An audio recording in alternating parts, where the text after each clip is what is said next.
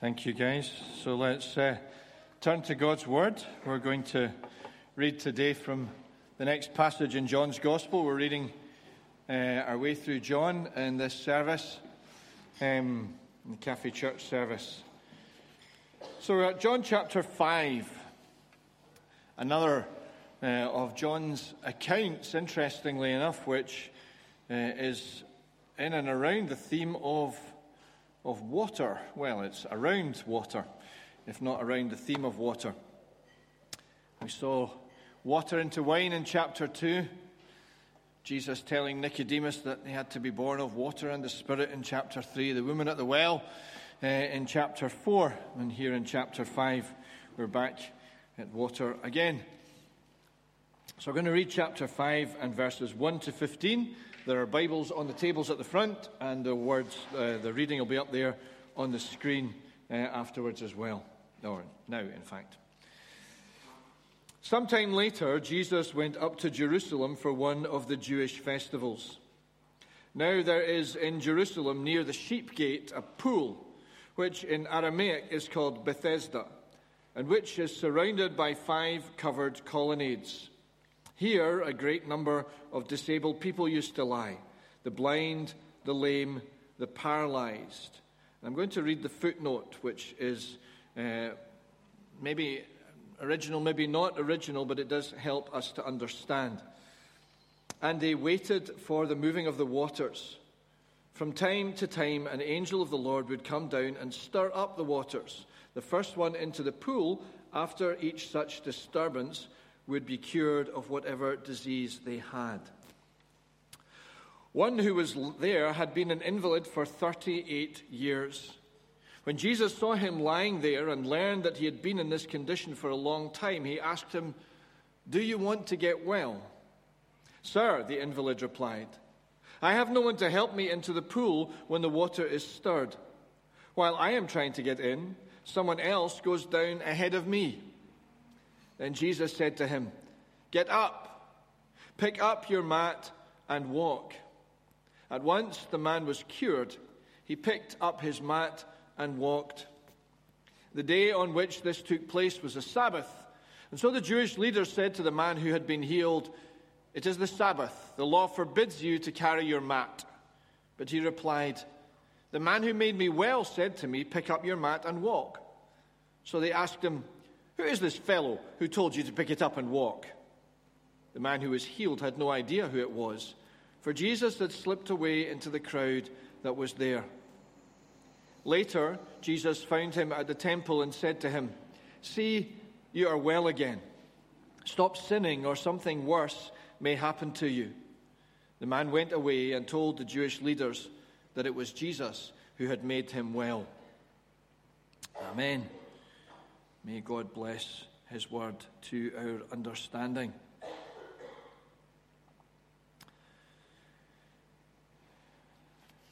I often wondered what uh, it felt like in the pool of Bethesda. I don't mean on that day, but just generally speaking. You know, places have a, a particular a particular feeling, a particular uh, sense or atmosphere. I don't know whether it's just because I know that they're there, but there's a section of the High Street between, you know, if you go along George Street till you come to the High Street and go from there up to the infirmary, it always feels quite dark and creepy to me. Now, I think it's because I happen to know that there's a couple of magic shops uh, selling their wares, tarot and magic and all sorts of stuff, and uh, maybe I shouldn't be drawing your attention to that, but hopefully you're not going to rush off. I think one of them's closed down.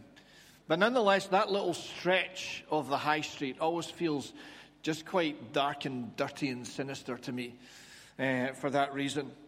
And uh, obviously there are parts of any place that have associations for us which may make them a happy place or may make them a place uh, of uh, pain or sorrow or regret.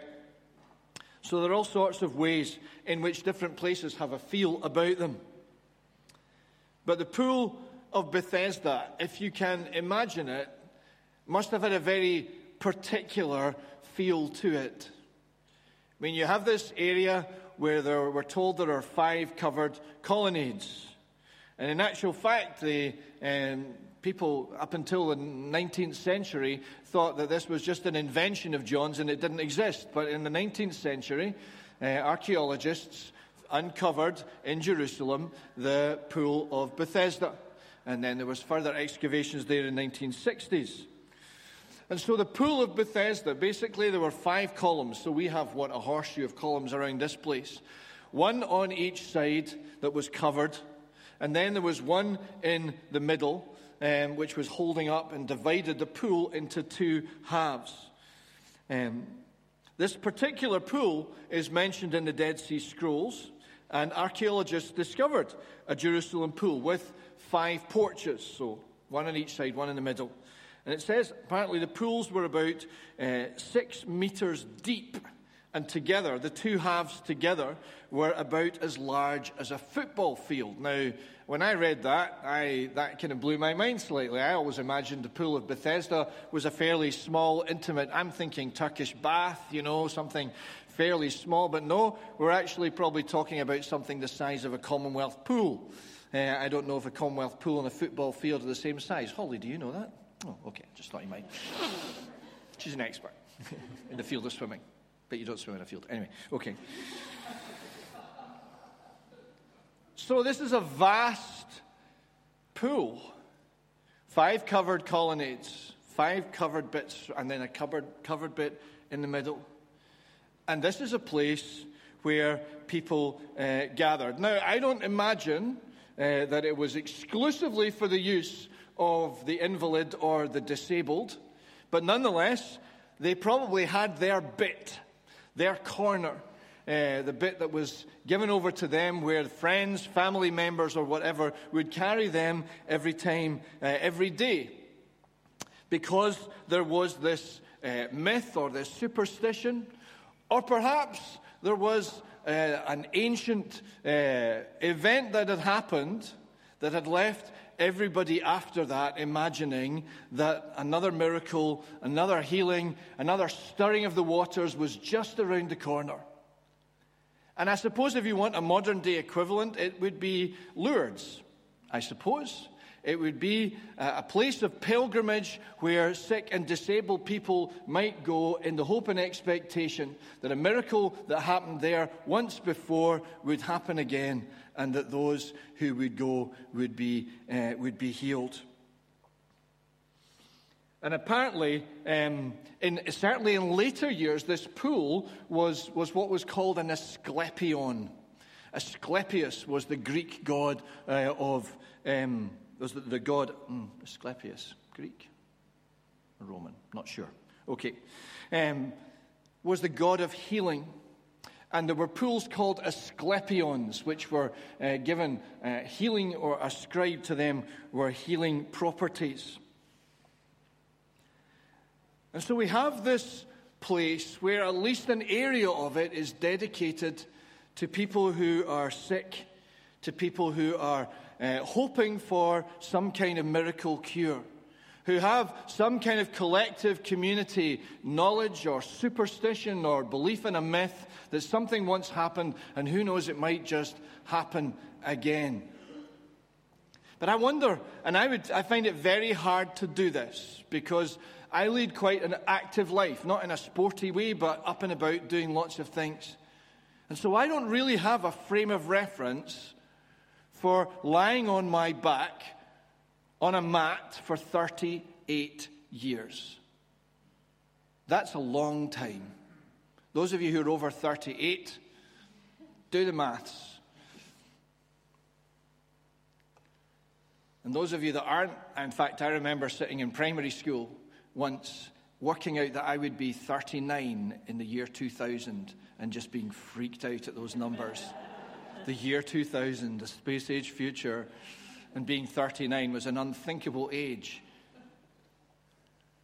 Well, this guy, thirty-eight years, lying on his back, with a lot of other people in a world where there was limited health care, limited treatment, limited medical knowledge. And so you're living in this community of sickness.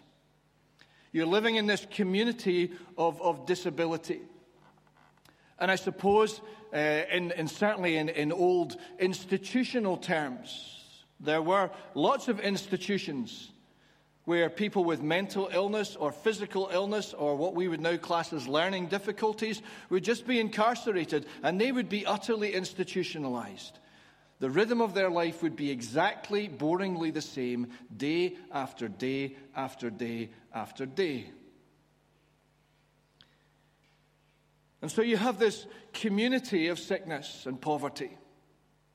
You have this community, and a community being part of a community like that affects your mental state after a while. It's like any set of circumstances where you are imprisoned, either literally or in some other way, by your circumstances. And what is very difficult to hold on to as time goes on in a situation like that is any real living hope that things can be different. Because there's generally a flattening of expectation that takes place. You know, in an institution, there's a rhythm. You know, the light goes on, the curtains get opened at seven o'clock, we get a cup of tea. We get sat on the toilet, we get washed, we get dressed, we get parked in a chair. I mean, elderly care uh, at, at its, you know, um, can be like that if it's not done well or in a stimulating way. Then the lunch comes round, and then it's a cup of tea later on, and then we watch some television, and then we go to our beds at seven o'clock at night. Day after day after day after day.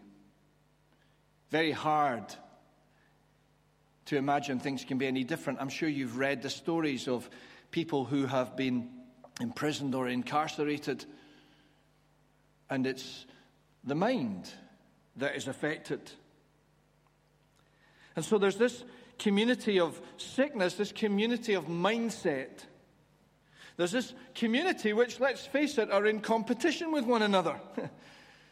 On a daily survival basis, they're probably in competition for alms. Who's got the worst injury? Who's got the, uh, the, the, the condition that is going to generate the most pity? To my shame, I can't remember who I was talking to recently, but I was talking to somebody who described being, uh, I'm not sure what country it was in, so I'm not going to say, uh, but the poverty, the scale of poverty was such that um, this woman had uh, a sick child. And, and they wanted, uh, it was a, a mission organization, they wanted, in fact, I think it might have been Andy Bevin, International Justice Mission. They wanted to help this woman to get care for her child, but she refused because she said a sick child will earn more than a healthy child. And then the child died the next day, or when they came back the next time, the child was dead, and they wanted to take the child from her, obviously to give the child a burial and so on. And get this, she wouldn't let them take the child because she said a dead child will earn more than a sick child, will earn more than a healthy child. That's the scale of poverty and the damaged mindset. And so this is a community in competition for alms.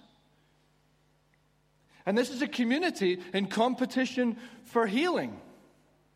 What was it the man said when Jesus asked him? If he wanted to get well, I've no one to help me, and someone else gets there first. And so whenever there's a hint of a suggestion, even supposing it's just a stiff breeze blowing through and the top of the water is troubled, suddenly, pathetically, these invalids start shuffling towards the water in any which way they can to see which of them can hurl themselves into the pool first in the hope that that is the angel delivering the miracle.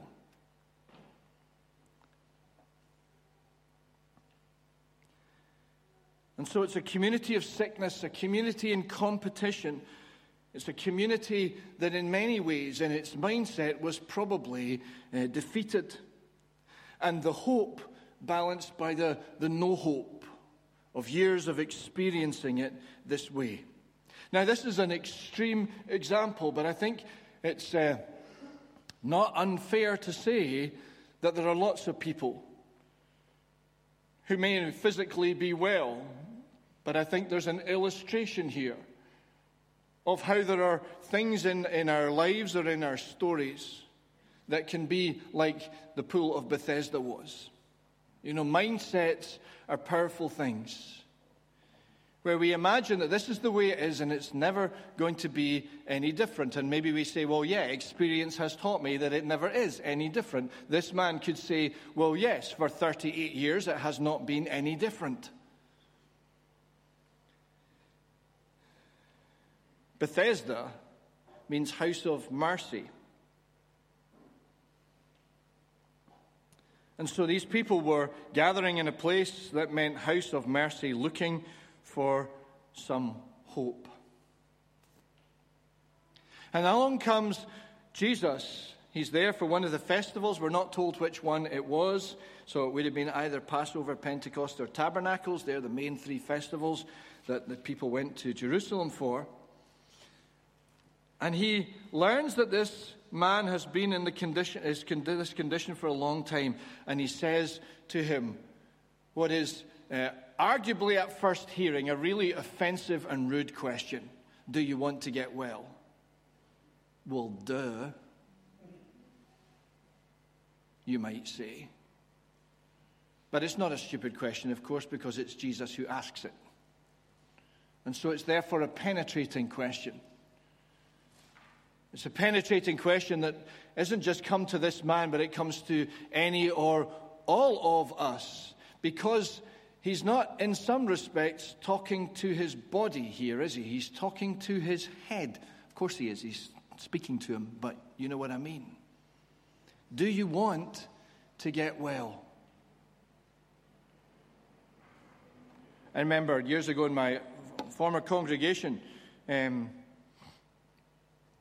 Uh, praying for somebody, or offering to pray for somebody, uh, an offering to pray for, for healing for a man who had had a, a condition that meant that for years he hadn't been able to work. He used to work as a fireman, and then he had some back injury that meant he was no longer able to work as a fireman. Um, but he got quite used to not working. And I remember asking him if... Uh, when we offered to pray for him, if he wanted to get well. And he uh, said he did. But there was a hesitation and a pause. And I knew that if he was to get well, he would lose his benefits. If he was to be healed, he would be young enough and fit enough to go back to work, and therefore his life circumstances would change significantly, and he would then be dependent on his own labor. And so actually the question, do you want to get well, is a wise question. What are the implications of this change of circumstances for you? And so Jesus asked this man, did he have a vision for life as a healed man, or was his self-understanding, his identity, solely that, that I am a helpless invalid and nothing is ever going to change? And what's interesting in this story is that this man's answer to Jesus' question seems to me to be full of faith. Because his answer seems to contain a passion and a conviction, a frustration and a desperation that tells me that he was still holding out for the opportunity to get into the water. If he could just get into the water, then he would be healed. And for him, it was that physical barrier between the step that he was placed on, or the bit of the pool he lay beside, and the distance from there to the water that was the only barrier and the only reason why he couldn't get well again. And so here is a man who uh, has faith, but he doesn't have opportunity. He has faith not in Jesus. He doesn't know who this person is. They came to ask him who it was later on, and and uh, he they didn't know who he was. So it wasn't that he'd heard of Jesus. But this man had faith in the power and possibility of a miracle, and a miracle from an angel, and an angel of God at that. And so he had mustard seed faith. And sometimes that's all we feel that we have. Mustard seed faith. But Jesus is okay with mustard seed faith, as long as it's mustard seed faith that is growing and becoming bigger faith. And so the obstacle was the only thing.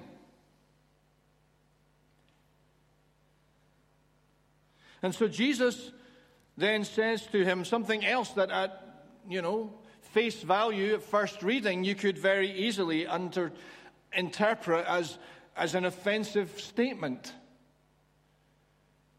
I mean, would you walk out onto the streets of, out onto Buchanan Street, and if you encountered somebody with missing limbs or somebody who was in a wheelchair, would you say, get up and walk?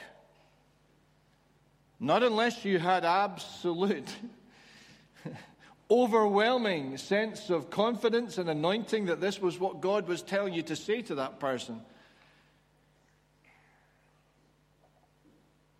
And yet, we're told that at once the man was cured, he picked up his mat and walked. And I would love to know what the kind of sequence was there. You know, Jesus says, get up, pick up your mat and walk. So right at that moment, what happened? Did the man sit and wait to see if something would happen? Did he make to get up? And it was in the making to get up that he felt he could do more than he'd ever been able in thirty-eight years to do before. I don't know. It doesn't tell us. But somehow, somewhere, there was a fusion of Jesus' instruction and the faith response of the man.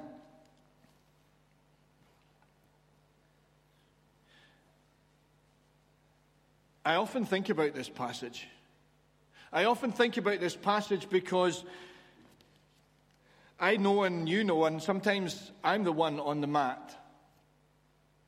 But I know and you know people who are on the mat, and they may be up and going about quite uh, normally. But somewhere, and this will be true of you too, somewhere in your life, you're on a mat. You're on a mat in a situation. And the obstacles between you and that situation being healed, helped, resolved, changed, just seem utterly insurmountable. And so there are places in our lives where we are on the mat. And the only thing that we can do, it seems to us, is lie there. And we can think of, you know, perhaps an outside chance that if this happened and if that were to happen and if this changed and that changed, then maybe, just maybe, things might get better. But frankly, frankly, I don't have the energy, I don't have the resources, and frankly, I can't do it. And Jesus came to the man and he said, get up, pick up your mat, and walk. And so somehow there was a shift. Somehow the word that Jesus spoke and the man's response to it, he received it somehow as a word that was anointed, that had power. He took Jesus at his word and he got up. And I don't know what the sequence was. But it does challenge me. It does challenge me that actually the man's focus shifted. The man's focus shifted from just looking at the problem, looking at the impossible, looking at the community of sickness and competition lying round about him, and that he actually looked at Jesus, and somehow something in his head and his heart came together that enabled him to believe that with this man, whoever this man is, it could be different. We sang Oceans, that song, uh, last song we sang before um, I came up here, which is based on the story of Peter climbing out of the boat when Jesus tells him to come and walk on water to him. And we know that story, that as Peter uh, looked at the wind and the waves, uh, that he, he began to sink, and he took his eyes off Jesus. And Jesus reached out and caught him and said, "You have little faith, why did you doubt?" And so I'm challenging myself, and I leave you to do, to let the Holy Spirit challenge you in whatever way this is true for you. But I'm challenged that I can either look at the problems, I can either look at the impossibilities, or I can fix my eyes on Jesus and I can get up and walk. And sometimes it's in the getting up and walking. It's in the fusion of hearing and responding and of uh, trusting that the miracle begins to happen. I had a lovely phone call from, uh, many of you will know and remember, uh, lovely Helen Wright, who has been with us a few times, uh, tall, thin lady with white hair from Ely in Cambridgeshire. And, and Helen spent time with us during the Commonwealth Games, and then she came up last year for six weeks when the European Games were on. And uh, she's always had a heart for Glasgow and a heart for Saint George's Tron, and uh, has, uh, you know, felt that God's not quite finished with her here, and we quite agree with her. Um, and so Helen, bless her, has given... We've got incoming? Yeah, we all right? That's fine, good. Oh, hi, Veronica. So we've... Helen, uh, last year, still felt before she went back after the European Games, God wanted her here. And so she had made the decision that, bless her, she was going to rent out her house in Ely, and uh, she's going to move up, and she's going to commit herself to here for a year, which is fantastic. She's going to move up to Glasgow, uh, and uh, she said she thought the beginning of March, and so she phoned me yesterday. Um, and she'd actually texted earlier on in the week because she knew the time was coming near and she needed to find a flat. And I hadn't even got to the stage of standing here and saying, right, Helen's coming up to Glasgow, she needs a flat if you know of anything or anyone. So she put something on Facebook saying that she was coming up to Glasgow uh, and was uh, you know, looking for a flat to rent. And, and uh, somebody that she'd worked with in, in More Than Gold in the Commonwealth Games time all those years ago, who told her that she never looks at Facebook uh, during the week, had glanced at Facebook and had seen what Helen had written. And actually this person, Aline, uh, her tenant in her flat uh, in Dumbarton Road in Glasgow, um, had just unexpectedly given notice to quit, uh, and she was looking for a new tenant. And so, just like that, within a matter of days, uh, Helen had accommodation fixed up. But you see, there's that combination of Helen responding to a call and stepping out in faith, and then in the stepping out in faith, discovering that the door opened and that the provision was there. You see, sometimes it can be tempting for us to kind of lie on the mat and say, well, when my body is fully suffused with healing power, I will leap to my feet. But it doesn't work like that. There somehow is an incremental response and trying, and response and moving, and seeing the doors open as we respond in faith.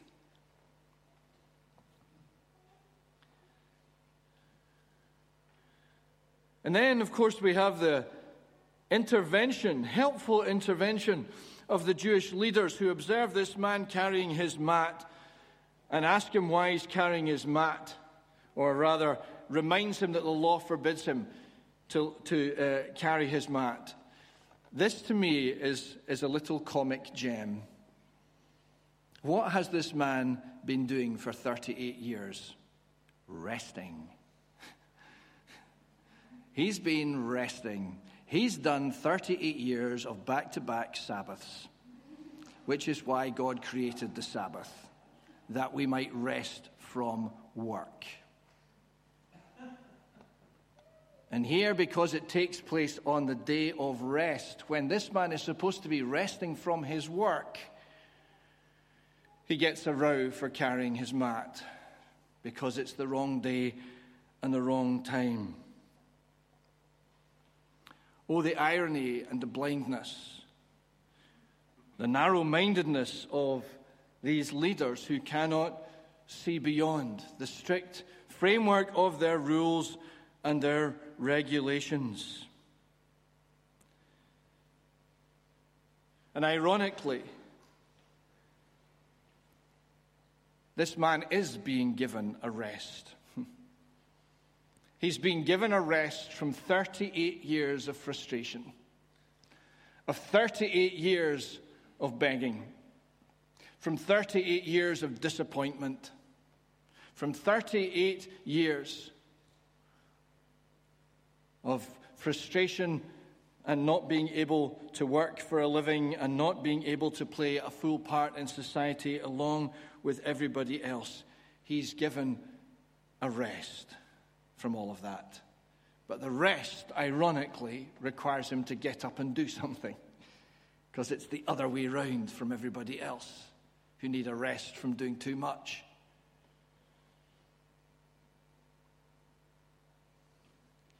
And so they inquire after who this person was that made him pick up his mat and walk, and the man has no idea who it was. Jesus had slipped away into the crowd. I don't know why Jesus hadn't identified himself to this man, but it's a measure of his grace and of his understanding of his mission. Perhaps because there were lots of other people there. We're strangely not told anything about all the other sick people who were there. And I know I've heard preachers say, I'm sure Jesus healed them all, healed them all. Well, it doesn't say that he did. And I don't know. I'd love to know what the reaction of this community of sickness would be when somebody got up and walked who they had known for a very long time was incapable of doing so. Did they think he'd been at it all these years? He was a fraud? Because if they didn't think he was a fraud, then why was there not a sudden clamor that a miracle had taken place outside the waters? We don't know. All these questions. And then Jesus went and found the man at the temple and said, "See, you are well again. Stop sinning, or something worse may happen to you." There are parallels here with the story of the man that was let down through the roof. Both of them were incapable of doing anything for themselves. And both of them were told to take up their mat and walk. And both of them were given their healing in the context not just of healing as a gift, but a command and an instruction, or just a word of grace relating to forgiveness. Son, your sins are forgiven. Who is this fellow to forgive sins? That's blasphemy. And Jesus said, so that you may know that the Son of Man has power on earth to forgive sins, which is easier, to say your sins are forgiven or get up and walk? Okay, get up and walk. You see that one? Now do you believe this one?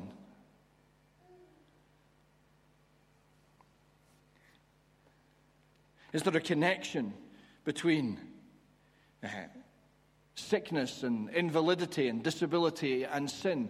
No, there is not. Now, that's not to say that choices and patterns and habits of behavior, either that we have engaged in or forebears have done, may not have a physical disabling consequence on us.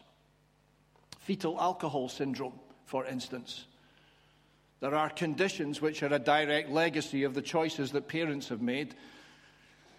And equally, we have people here in the cafe all the time who are uh, affected physically because of drug misuse. So yes, there are sinful patterns of behavior which have a direct physical consequence. But let's be very, very careful, because I don't think that there are any clear lines at all that uh, sin is uh, leads directly to disability. And so Jesus is not saying to this man, stop sinning or it's all going to come back upon you. He's saying to this man, stop sinning, because actually the most important thing here is not that you're physically well or healed again. The most important thing is that you're in relationship with the Father. The most important thing is that you avoid an eternal punishment or separation. Stop sinning so that the worst thing that could befall anyone, sick or well, able or disabled, does not befall you. And so the man went away and told the Jewish leaders it was Jesus who had made him well. I want to crave your indulgence just for a few minutes then and, and offer you another parallel and slightly more symbolic picture of what's going on here. We're told that this took place, and we're told quite clearly and specifically by John, it took place at the Pool of Bethesda where there were five covered colonnades. Of course, the number five in Jewish years represented the Torah, the first five books of the Bible. Genesis, Exodus, Leviticus, Numbers, and Deuteronomy. Five was a word for law. And those underneath it, if you like, present then with us, with a, uh, present us with a picture of the, of the sickness and the disability and the limitation of, of, of living by law, of doing the best we can for ourselves. These guys were doing the best they could with the limitations of their resources. If you like, it's a, it's a picture of humankind. It's what life looks like under the law. It's, it's limited. We can't get it right. We don't succeed. We don't fulfill God's ways perfectly. And there are all these rules and regulations. And if we don't get them right, well, we won't get grace and we won't get healing. And this man is trying to get into the, the troubled waters. There's pictures in the Old Testament of troubled waters. The parting of the Red Sea, I suppose, is an image of God's grace. And Jesus comes right into the midst of this context. And, and maybe, maybe I'm just making more of it than it is. But it doesn't really matter because it's quite clear he comes into a context which is all about people trying to do the best they can with their limitations. And Jesus comes and he speaks grace where there is law. He speaks freedom where there is imprisonment. He speaks hope and permission to live where there is competition and a climate of sickness and a closed mindset.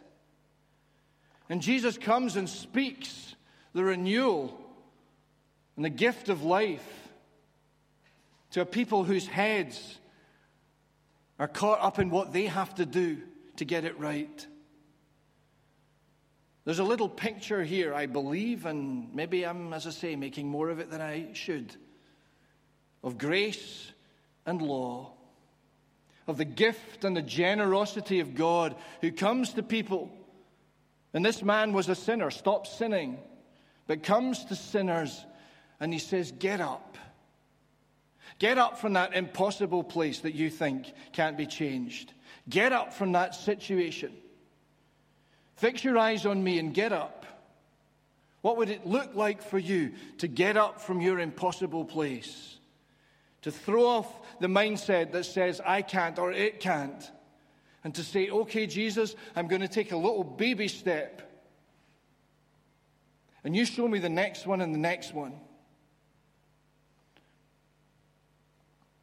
The Jewish leaders were in slavery, and they come along, if you like, as the as the jailers. They are the prison guards in this five color, color uh, this uh, pool area.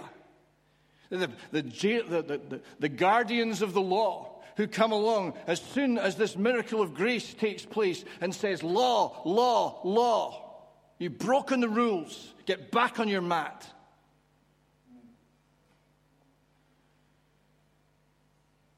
But he stuck with what Jesus said, which was freedom, which was life, which was grace to a sinner.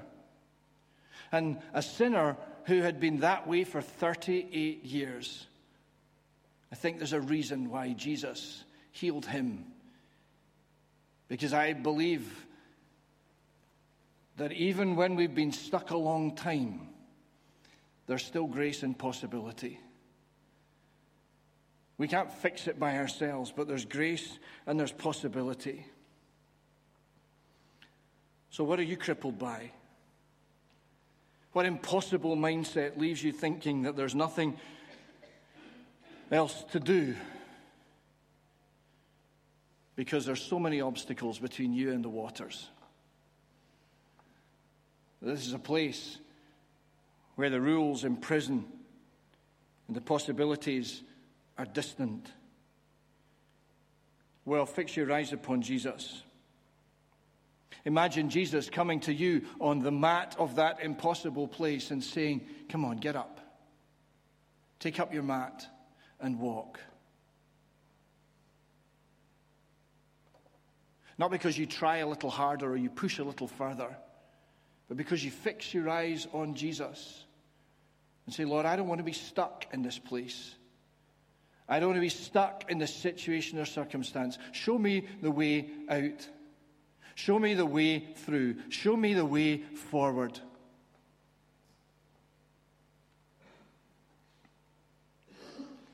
We're going to share communion in just a little minute. And the invitation goes to any and all of you that call Jesus Savior and Lord. And it's an invitation to take a broken off piece of bread and a sip of wine, although it's grape juice we use here. Because they are signs of the brokenness of Jesus, who knows what it is to experience brokenness. And yet it was because his brokenness was at every stage yielded up to the Father. Not my will, but yours be done. That allowed Jesus, yes, to lie in death and in the tomb that Joseph gave to him, but also to get up out of the tomb, to be raised from death to life.